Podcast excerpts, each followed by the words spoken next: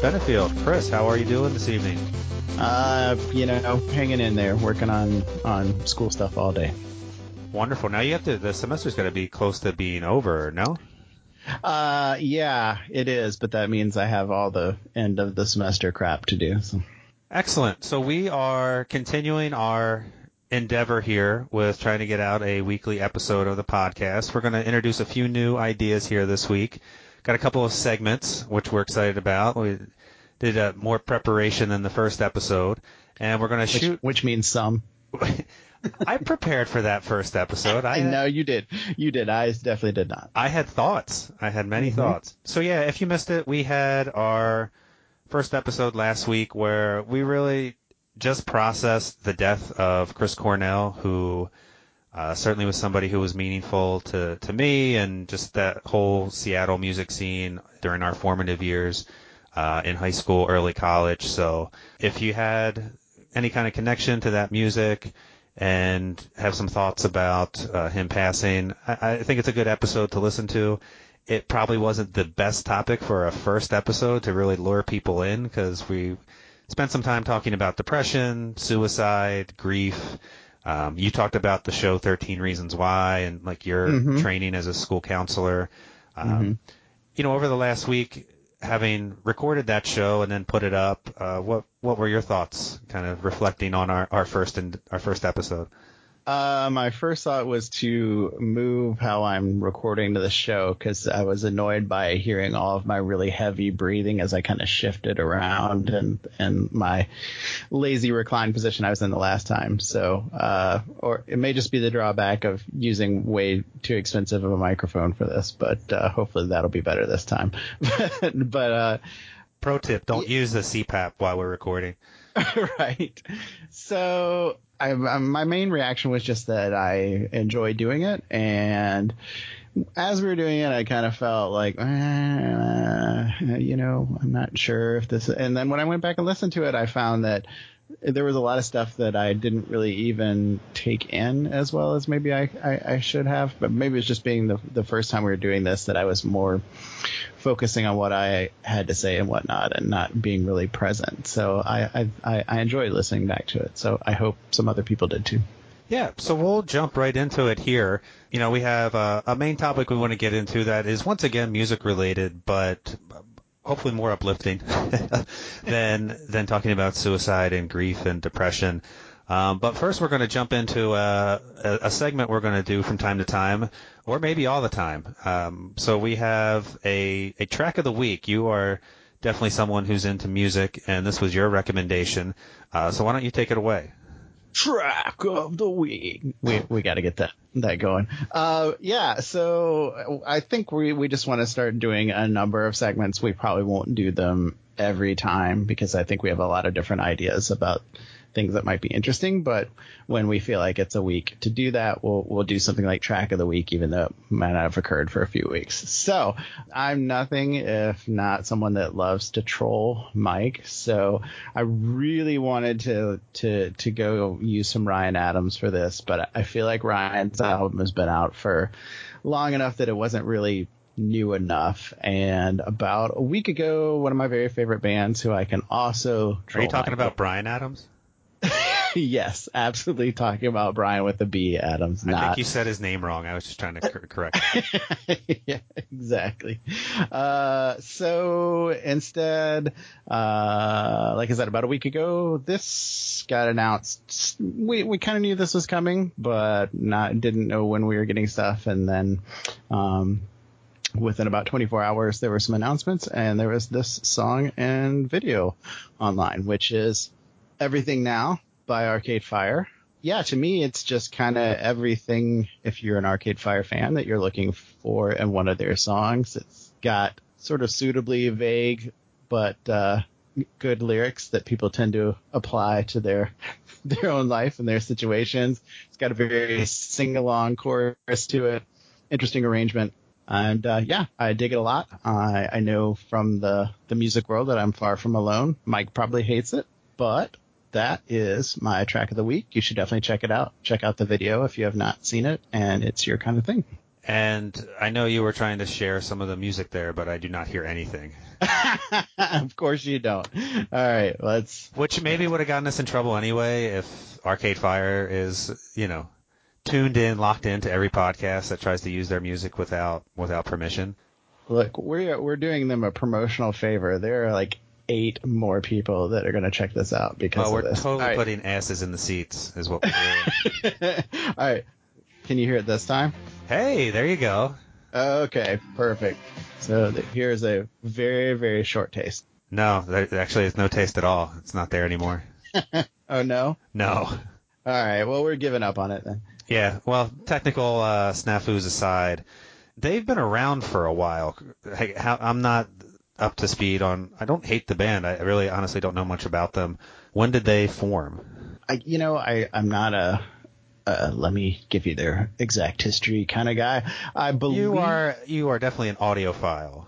that their first record that was released here in the states came out uh 2002 2003 somewhere in that range and so where do uh, they hail from they are Canadian. Um, well, well, that's why band, I've never heard of them. Most of the band is no, Canadian. I've, I've heard of them.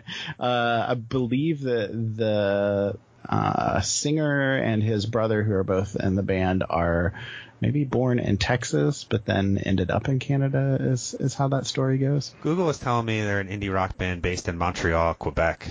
Yes, they are based in, in Montreal now. You will find some French in some of their songs too. Interesting. Um, but but yeah, 2005, and about that time, uh, a younger Chris saw them here locally in a small venue, and it was just they had just really broken on the radio, so it was one of those deals where like when they booked it, that was the appropriate place, and then by the time they were here to play it, it was not the appropriate place, so we were crammed in there like sardines and it was one of my very favorite shows, which is a tribute to how good it was because that is not really my my thing to be, you know, squished by all the people around you. And uh, yeah, I think pretty much all of their albums have been amazing, and we don't know much about this one other than that song, but it's a good start. And they are they're playing here in St. Paul, Minnesota. It looks like later in the year, and they're playing the hockey arena, so the big yeah, yeah. So they've graduated Xcel from Center. the like, you know, 300 person venue I saw them in the first time. Yeah, I'm actually going to try to uh, nab tickets to that tomorrow morning. Oh, is that when they go on sale? Well, it's one of one of these deals now that there's already a pre-sale going, but I, you know, wasn't signed up wherever I needed to be for that. So we'll we'll see how that goes. Excellent. Yeah. So for for my selection of the week, I'm going with a, a band that put out an album here within the last month or so, uh, Paramore, which is a group I've liked over the years, and the song is this first single from the album is Hard Times, which seemed like kind of an easy selection, so I went a different song that really stood out from listening to the album while I was mowing the yard over the weekend and just had this album playing on repeat while I was out there doing yard stuff. So, but Fake Happy is the name of the song and I just love the lyrics. I love the um, sound of the song because it's very it's a very upbeat song, but if you listen to the words, it's all about masking depression and just putting on being fake happy to get by, which sort of ties into our our first episode, which we were referencing.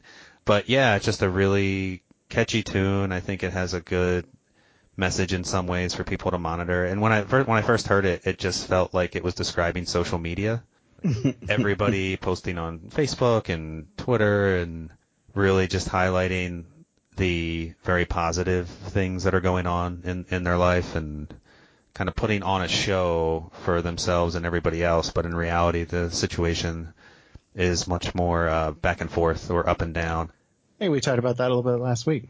Yeah, yeah. So I uh, do not have the capabilities as you have to try to play that song, but uh, it's definitely available on things like you know all your streaming services of choice. Um, I would encourage you to listen to "Fake Happy" by Paramore, and the whole album's good. So tell me a little bit more about Paramore because I think this is more or less the extent of my. I mean, I, I've heard some of the songs and whatnot, but I think just redheaded lead singer. That's that's or kind of orange, right? I think it changes, but really, yeah. what more do you need to know? right. No, I think the first time I was exposed to them was playing the game Rock Band or Guitar Hero. Yeah, that's definitely one of my exposures too. They were so that was I think they started around 2004 2005.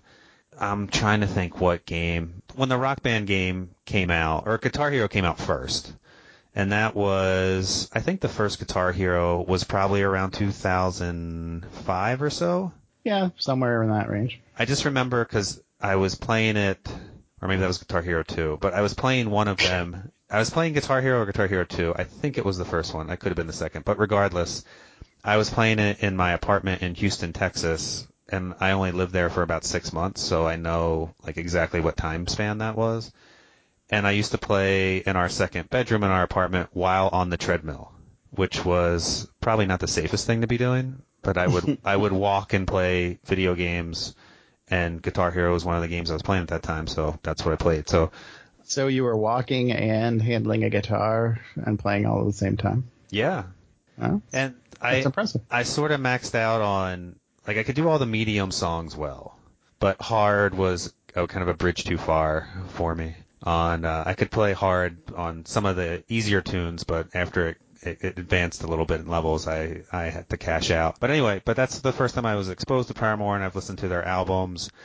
and I don't own any Paramore albums, and that's something that is going to be a topic of conversation in our main our main event, so to speak, our main topic here is just how listening and consuming music has changed over times.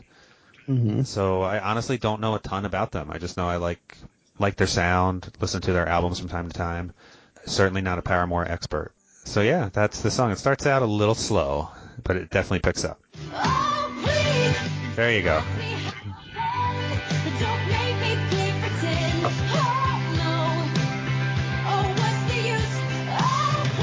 And she just has a very killer voice.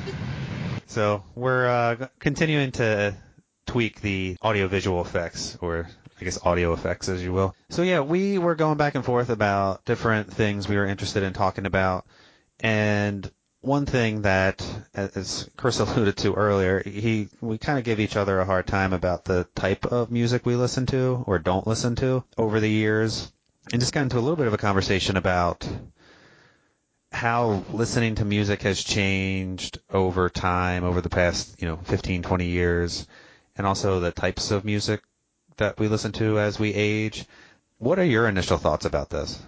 So, you know, my initial thought is actually uh, that I don't know many people that have stopped listening to new music. Um, and I think that's a function of the kind of people that I tend to spend time around. but well, you but go to record stores and stuff like that. You are. I don't think you're in the norm. Right, and you have a record collection I, at your house. You have turntables. Thus, your picture I, in the podcast logo.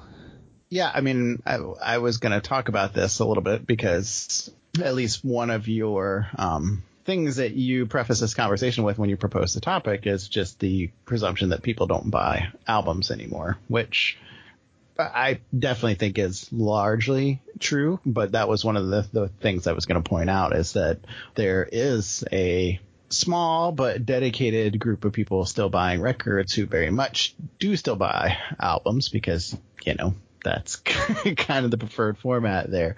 Um, and uh, I believe this is the fourth or fifth year in a row that uh, that has set new records for for vinyl sales. You know, and the uh, the modern era since since vinyl first you know kind of went went the way of the the dodo back in the days. So you do have that contingent like me that are out there. Um, you know the numbers are in the millions which sounds good but when you think of how many total people are listening to music in the US it's still a pretty small demographic. So I'm looking at an article from Spin, which I don't know what your thoughts are on Spin, but just looking things up. So it says 2016 the worst year for album sales since the last one. And it's just saying right. kind of streaming is uh, eating other formats for lunch. So this is just an article um, from July 6, 2016, so about a year old. And just the gist is that CD sales continue to decline.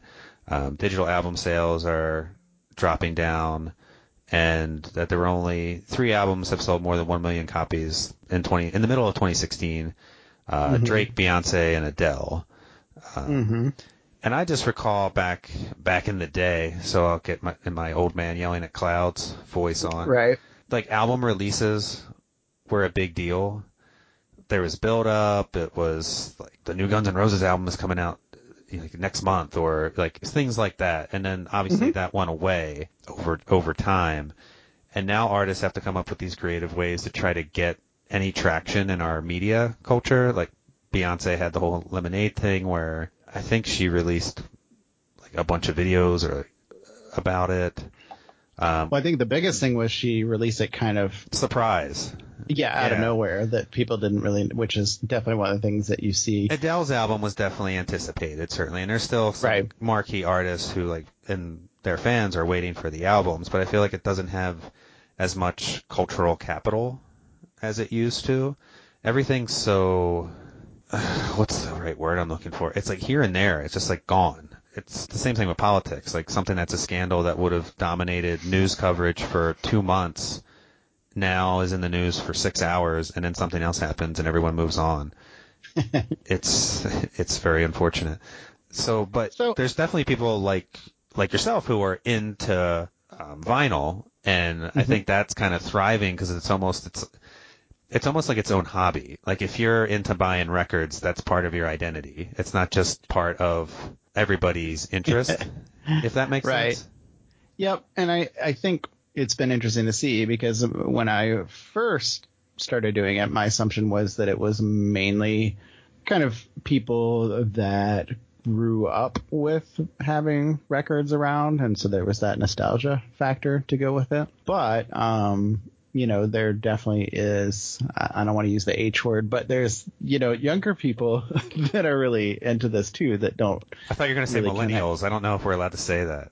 Yeah, I mean, that would be the other one. Uh, but anyway, that are really into it as well, and obviously don't have that nostalgia factor. So I mean, I think part of it is just that it is sort of the anti, you know, digital streaming. Um, the focus tends to be on just sitting there and like listening and enjoying to it, listening to like a whole side of a record because it's it's a pain in the ass to skip tracks around on a, on a record. Right. Uh, and usually going with that is like a focus on audio quality, like the setup and having it sound good instead of like coming out of crappy earbuds or, you know, a wireless speaker that has no bass, uh, you know, things like that, you know. So yeah, I, I think that's all part of it. Um, but I do think part of it, it is, it is kind of the anti clicking around everywhere, streaming, playing this playlist and skipping to this track and whatnot. Like it's just has a different feel to it. Um, there's a whole ritual with getting it out. There's of course like the huge artwork on the album that you can actually see and enjoy and or even frame. into- yeah. Um, and if you're into such things, you know, you, there's liner notes and you can read, you know, things that the nerdy music people like me really enjoy. Um, but obviously still a small slice of the overall pie that's out there. It still represents a lot of money for record companies. Like I know they're pretty excited that that has been a thing because, um, you know, digital does make them money, but obviously in tiny, tiny increments, whereas, um, you know, people are still spending, you know, around 20 bucks or more, uh, when they buy a brand new, um, pressed record. So, And it used to be, for me, I mean, for well over 10 years, it was a, a ritual of sorts to go to, I mean, back in the 90s, or even the 80s, well, 80s it was tapes, so I'm dating myself even here, but get like cassette tapes. Um, Yep. and for younger listeners, I don't even know if they've seen a cassette tape, but, um, kind of same idea as a record. It had sides. You would play, you know, five, six songs on one side, flip the tape over, play the songs on the second side, and you'd make mixtapes. You'd record songs from the radio, or if you had a tape deck with two uh, tape players, you could play the song and record it onto the other tape, and you would make mixtapes of your favorite songs. Now you just make playlists, and Yeah, It's man, it's easy. sad. The the art of the mixtape has really been, you know, and we're not talking about like the the rap mixtape that gets you know, those are cool, but a different thing. Like this is like you painstakingly making your personal mix for your friend or trying to impress a girl or whatnot, and, and it took choosing it those took tracks. time, and, it took effort. oh yeah, Now, oh yeah, for example, you were you were here a few weeks ago, and I just went on to Spotify and like clicked on a few songs, and then that links to a few other songs, and you can put together a playlist in seconds um, for a party or a get together, Mhm. and it doesn't really mean anything. It's just it's like, oh yeah, you congratulations, you put together a few songs. Like bef- before, it really it really was. It, it took some time, some effort, and some craftsmanship. I, I thought. I still remember some of the sequencing of like my some of the different tapes I made, but either here nor there. but like you would go to like stores in the mall, like Sam Goody, which was a music store, or there was any number of ones, and then it turned into going to Best Buy. Like every week, they would have new albums released. So kind of like with folks who collect comic books, you go to your comic book store on Comic Book Day. When the new issues are released, you'd go to the store when new albums were out. I think for a while it was Tuesdays, and then for the longest time I think it was Wednesdays. Now I think everything digital is it's on Friday, isn't it? So I still think like actual physical releases tend to happen on Tuesdays. Okay. I could be wrong, Okay. but I feel like uh, on you know some of the radio stations and online things that do you know here's new music that's out. I feel like Tuesday is still the day for that, but you know being self-employed for the last ten years and whatnot, I often live in a world without days of the week. So Sure. I'm not the most reliable source on these things. And that's the thing. Like I think starting around, you know, with iPods that that came out because I was late to the iPod thing. I remember folks in graduate graduate school had them, and this is around the time like Pod uh, Palm Pilots were also a thing. Are we just going to touch on every Oh, yeah, we're piece totally- of like outdated technology Yes. in one episode? Yeah, no, but I remember my advisor, my advisor, And then I was using my ColecoVision and that Coleco football game was awesome. Um, sorry, go ahead. So no, my advisor at graduate school had gotten me a Palm Pilot, like with her research money, and I just remember thinking, like, I'm so cool. I have a Palm Pilot. um, this is like 2001 or so. Right. So yeah, I just I think around the mid 2000s I stopped buying CDs quite as much. I would buy obviously like bands that I love, like Pearl Jam. I'm going to buy their album. But even that, it's like that's all I get. I can't even remember the last CD I purchased. I, well, I know it was it was the Hamilton soundtrack because we went to the show, Uh, but we bought it at the show, so because we hadn't heard it before, we went into the show blind. Um, but otherwise, like going to a store to buy a CD, I don't think I've done that in years, and I just had to kind of lost, well, compromised with my wife because I had boxes and boxes of CDs. I think between the two of us, we had something like 600 or 700 CDs. Mhm. And before I used to have them lined up in alphabetical order and it was kind of a collection thing. And then it just became something that was collecting dust because we never played CDs. We were always listening to a streaming device or, well, first an iPod and now streaming stuff. And it just became heavy and somewhat of an eyesore and they went in the boxes and they were taking up space and we just had the baby and needed to clear some space. So I put all the CDs into three or four cases, like those books, and re- Mhm. recycled all the CD jewel cases, which was really sad. I was really Right. bummed out about all that, but it just it didn't make sense to just have them sitting in boxes. Yeah, I mean, I still have all of mine out in alphabetical order and then organized by genres. Like I said, Uh, au- audiophile. Not not autobiographical. I haven't we haven't gone that far yet. But uh, high fidelity shout out if anybody likes that movie. But um, yeah, I mean, uh, no one under the age of 20 is listening. Don't worry. right. Hi, what? What are they talking about? Palm Pilot. yeah, I, I don't know. It's it, you know, there's no putting it back in the box. I mean, streaming is here. We both use it. I think we, you know, I even though I listen to records, I still listen to streams more than I listen to records because I can take it. You know, I can now in my car I can listen to streaming music as we go and whatnot. And there's just that convenience factor of when you want to quick hear a song. I hope there's still going to always be a place, and I think that there will be for people that are really into music. And I, th- one thing I was thinking about when you were talking about your rituals around buying music is that it doesn't sound like you ever connected with like a local record store, music store kind of place to buy No, your music. because I never got into vinyl. Well, but I mean, even before that, like w- as soon as I went to college, you know, uh, I was in Athens, Georgia, big music town, and there's, you know, lots of local stores that did actually still have records at that point, even though like virtually nobody was was listening to records at that point. In fact, I could have picked up a couple of really rare releases at that time and made lots of money. I think Pearl Jam Animal is one of those that there's like a very limited vinyl release originally of that was worth a lot of money. But anyway, but yeah, that just started to be part of one of my things around buying music was going to local music shops. And then, you know, here when we were in Minneapolis, St. Paul, there's Cheapo, which is kind of a local chain that had huge stores with CDs and records and whatnot. And so we'd go there and then found the other kind of smaller but more interesting places. And, you know, you get to talk to people. There's employee recommendations that are from like actual other music fans, which is, I think, a huge part of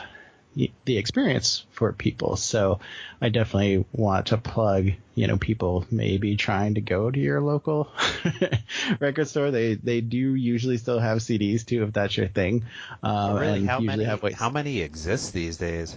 uh, well, it depends on where you live. I mean, I think a lot of places uh, of any size will have at least one or two, um, because it's uh, still a viable business because there are the, the diehard vinyl people. But, you know, like Minneapolis has the Electric Fetus, which has, you know, been around for forever. Um, got some, some publicity nationally recently when, when Prince died and, and got lots of mentions uh, around the Prince bits with uh, with the Electric Fetus. But it's you know there's still CDs, there's new, there's used, there's tons of stuff. Great place to go to. I think most towns have at least something. Um, so yeah, it's a it's a much like going to a comic shop, it's a great place to go for running into like-minded people and getting exposed to some different music that maybe, you know, you don't get exposed to through the other thing. I mean, obviously there's tons of great online resources and you can use those to find new interesting music too. But still, if you have any sort of social needs or component to your buying music or things like that, I know that I do. It's good to get out to those places. Well, and what you're talking about ties into this research article that I found this week. Again, preparing for this episode, so there, there's some there's some preparation going into these things, folks. um, so I was you're kind of talking about this idea of of musical engagement and how that changes over time for for some people. So there's a study from a few years ago it's in the Journal of Personality and Social Psychology. Um, so I don't know if it's available online. It's probably copyright, but if you are on college or campus and have a library, you can probably find it. It's from a 2013 article titled Music Through the Ages Trends in Musical Engagement and Preferences from Adolescent Through Middle Adulthood. Because it's a psychology paper, it has to have a long, cumbersome title. So a few of the things that jumped out from this study, and they had something ridiculous like a quarter million participants. They were, you know, analyzing different um, pieces of data, and a few of the things they found that I was I thought was kind of interesting was that people's engagement with music declines over over time from adolescent to middle adulthood, which you're saying that's not accurate for you, certainly but I think it seems like for most people that they looked at, there was kind of a trend where people spend less time with music as they get older. And another thing they found is that young people engage in music in more venues, in more areas of their life, whereas you get older, you tend to do it in more private venues, non-public venues. How does that square with your relationship with music? It sounds like it doesn't. Well, okay, so this is I, I'm I want to be really careful about how I say this so that it doesn't sound sort of snotty or something like that. But you are a pretentious I, I, hipster. Just let it flow, man. I I think that undoubtedly that that's true what the article is saying. I mean, even for me, like obviously I get out to way less shows than I do than I did when I was 22. Mm-hmm. It's just kind of a, a fact of life. That being said, I've had this sort of evolving theory that I'll talk about with people sometimes around music because I just think there's different sort of purposes for music.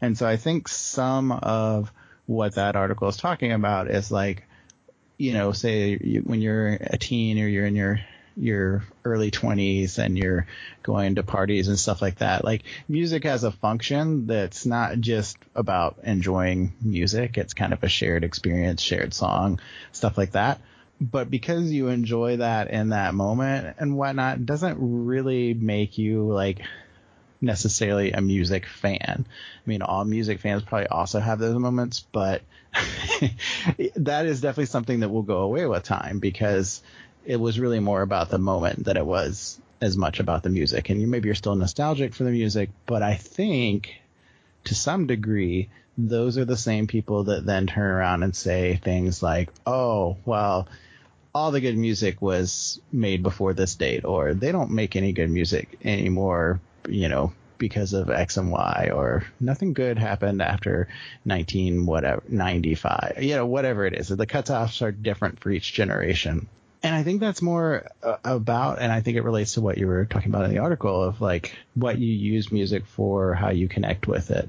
Um, and none of those are necessarily less valid than, than the other. But my experience is people that really just love music, like just never stop connecting with new music. Um, they might get set in their ways. They might only really want to hear you know, like the you know the typical stereotype of like the dad that's really into jazz or something like that.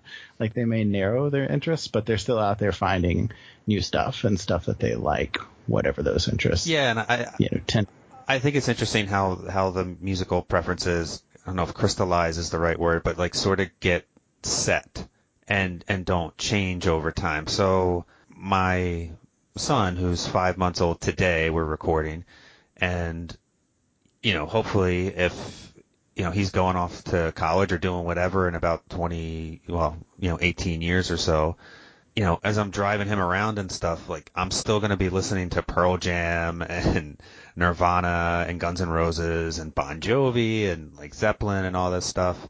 And those artists are going to be so old mm-hmm. for him. And I'm sure there'll be, you know, maybe new music that I'm listening to, but there's going to be part of me that always wants to hang on to like the music I grew up with. And I think just from a time perspective, it kind of shuts you down to even being curious about, oh, I wonder what's new that I might like, or let me just listen to an album that I've never heard of before just to see what it's all about. Like, I, I think that just becomes less of a priority. I mean, I think you are absolutely right for a lot of people because I think music serves a slightly different purpose in their lives. Again, like, I don't feel like I know that many of those people. Like, I feel like most people I know, and I mean, even you, like, you're, I mean, you had already brought up Paramore before we agreed on this topic, so it wasn't like you just went and found that because I said you had to come with the track of the week. How like can it I was. Com- how can I com- impress Chris with like something that's new? it, you know, it, and like you know, when we sat around the the fire last week or whatever that was, and we're talking about music, like everybody there had some new music that they were listening to or that they were into. I mean, some more than others. And I think at least one person threw out the like, no good music happened after the 90s take, which, you know, I, I always think that whenever those things come up, that's, it's just kind of lazy, right? It's more like you, you stopped really wanting to find new things to connect, kind of like you were just talking about, rather than those things aren't out there. Yeah, I mean, I, I'm trying to think of the last album from a new artist that really struck me, and I, I think the one that was probably about within the last five years was was Dead Sara. Um, mm-hmm. It's this LA based rock band with a female vocalist, female guitar player, I think two other guys in the band. And just, I think the first song I heard on the radio was this song called Weatherman. And I just remember, cause I, I had, in Houston, I had to drive a lot. I was doing home visits. Um, counseling folks in their homes, so I was on the road a lot in the car. And I heard this song and I just I like almost had to pull over. I'm like, what is this? it just sort of blew me away. And then being that I had Spotify, I was just like, oh, let me listen to this album. And I felt so compelled that I was like, I need to buy this. I need to support this artist. like this whole album is phenomenal. And like I went, they were opening up for, um, Muse here in Minneapolis, and I saw them a few years later open up, but I was like bummed that they only played like 20, 20 some minutes because hardly anybody was mm. there hmm. to see them. Everyone was there for Muse. It was like this big stadium show, and I was and right. I was thinking like, well, I guess I'll stay for Muse, whatever. yeah, that would be me too. I'm not not a big huge fan. Um, but like there hasn't been that many artists over the last five ten years that have been that impactful of like, wow, this means something to me, or this is connecting with me in a different way. Whereas, mm. like, you know, my teens and 20s and even, you know, early 30s maybe, it, it was like a music or an album or a song, it connects to specific life events and like you hang on to those memories and it means something. And, you know, maybe mm-hmm. that'll change with, you know, my son is like things are going on in his life, you know, music is out and it, and it connects in a new way. But I don't know, it just, it feels, it feels different than it, than it did when I was younger, which I guess is Captain Obvious, but yeah, I mean, I definitely think that that's a thing. Like, it's you know, it, we talked about last week, like kind of how you know when we were talking about Soundgarden, Nirvana, Pearl Jam, like that, those came out at an age that I was still kind of much more willing to be a fanboy about a group that I just, you know, I don't have the I don't connect in quite that same way with the band. Now I still get really excited for new music and find lots of stuff that I really enjoy or that like does really kind of score a moment in time or you know becomes really important to me. But I don't I don't get all googly eyed over over a band anymore in quite the same way. So I mean it it's different. And I think for people that aren't as into music, like I always joke that there's kind of like there's like this class of people that say they don't, you know, they they like music, and then you go to their house, and you know, back in the day, there'd be like five CDs, and inevitably one of them is like Jimmy Buffett's greatest hits, and one of them is the Eagles' greatest hits, and then there's like three other things, and that's all they have. And to me, like that person actually doesn't like music, and um, and then it just kind of ranges up up from there to you know the various levels of how much you're really into music, how much you play music, how much right. it, you know it, it factors in your life. Well, it's interesting. That ties into something else in this article, and I don't want to go too deep into it. It, it like separated music into different genres. So it has mellow, sophisticated, unpretentious, intense, and contemporary.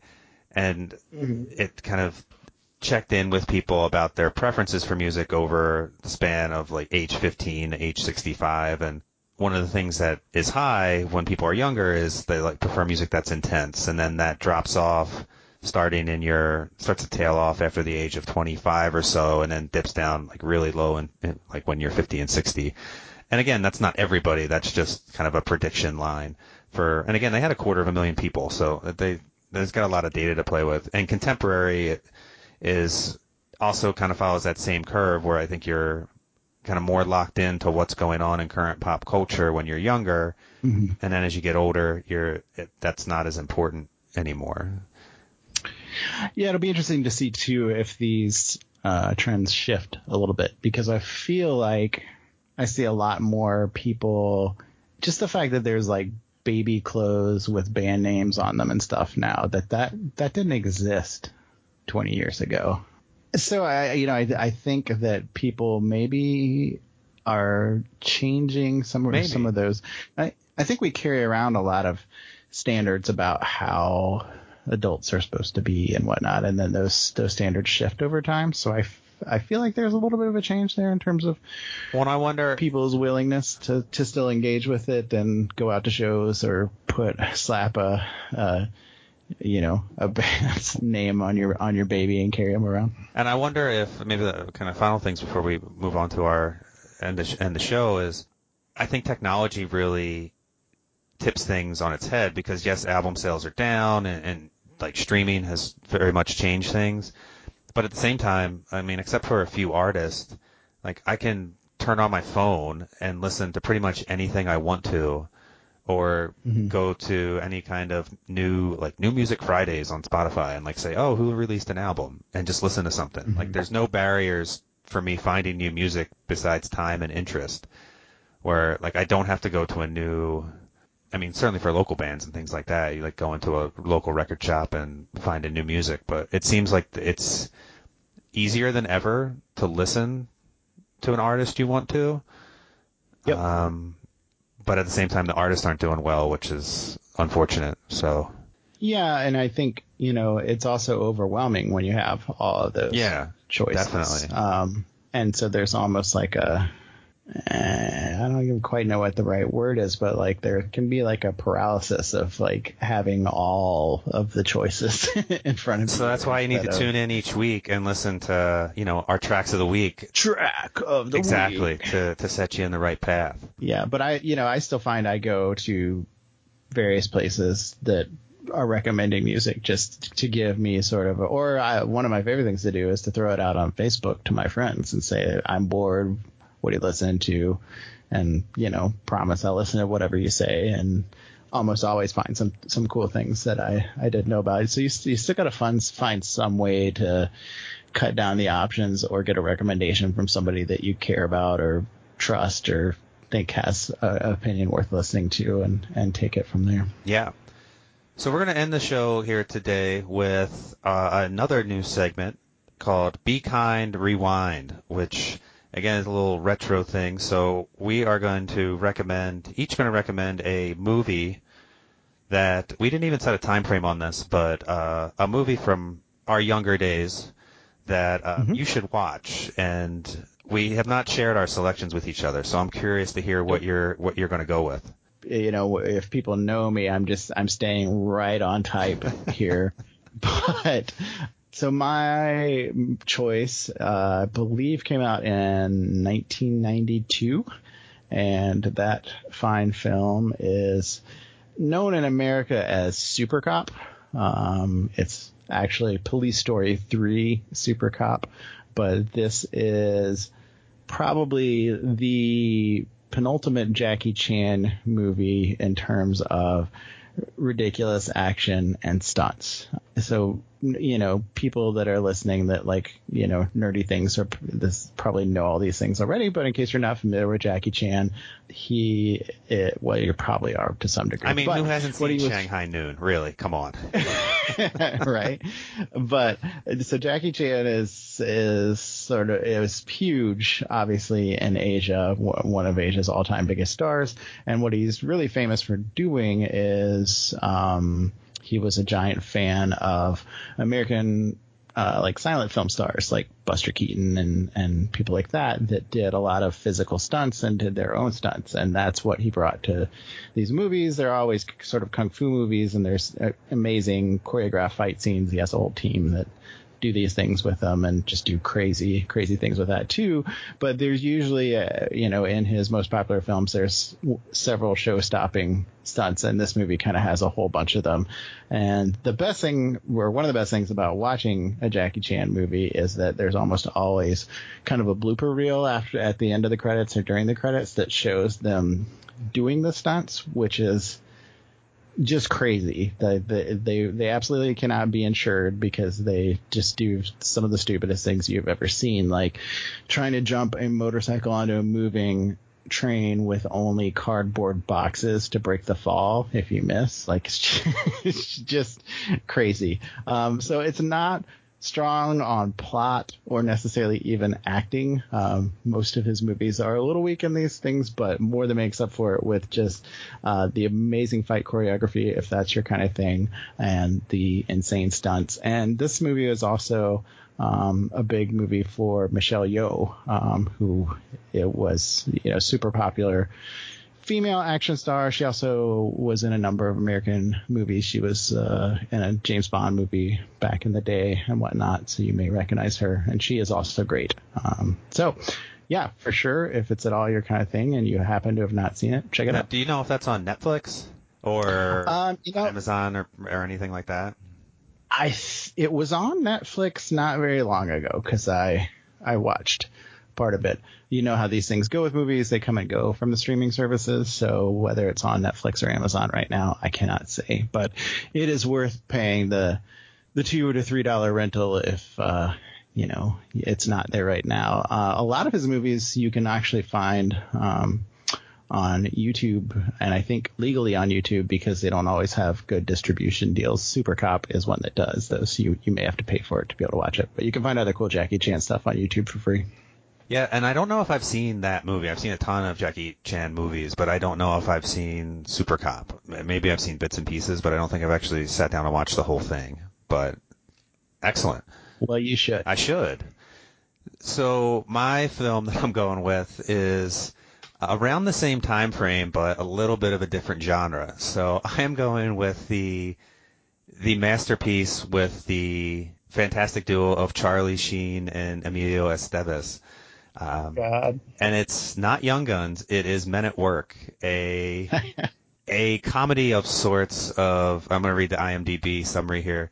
Two garbage men undercover, or no, two garbage men uncover a conspiracy involving illegal toxic waste dumping and decide to bring the whole operation down. It is silliness.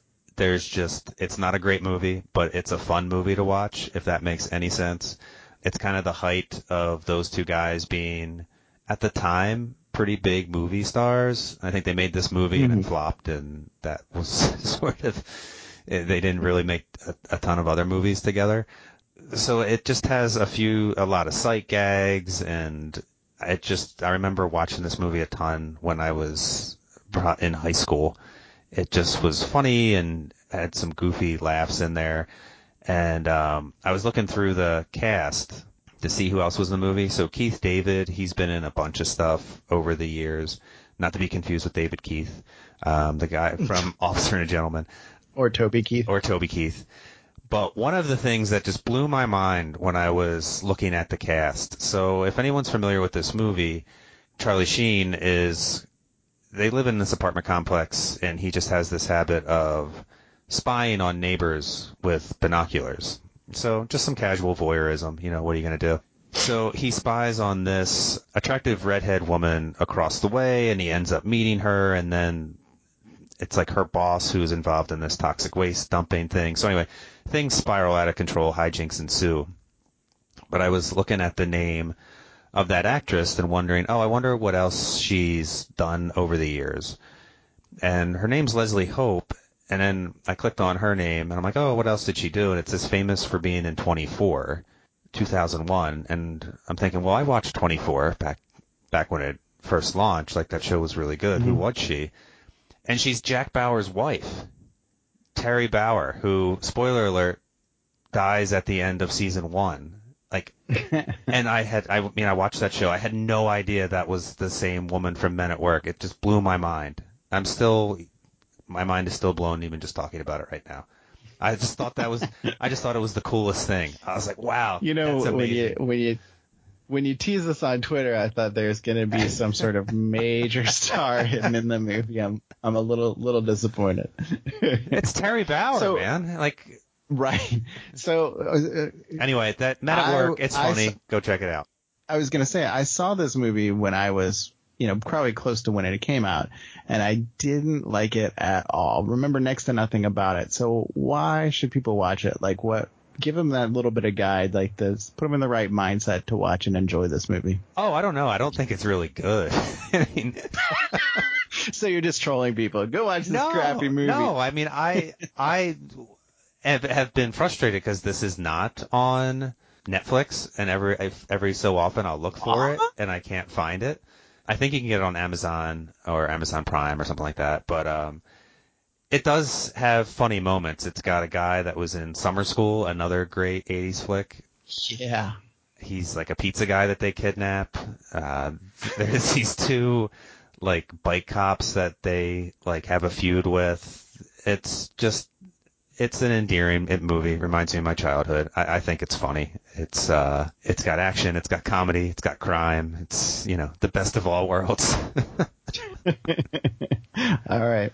Um, so yeah, Men at Work. It's uh, they don't really make. Well, I guess they do make bad movies like that now.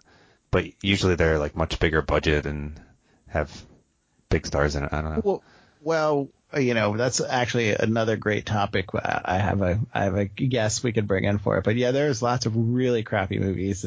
It's just that they go straight to you know digital or whatever these days, so they, they don't get a theatrical release like like Men at Work. But the nice thing about Men at Work is it's 138 minutes, so it's not like you're spending a lot of time.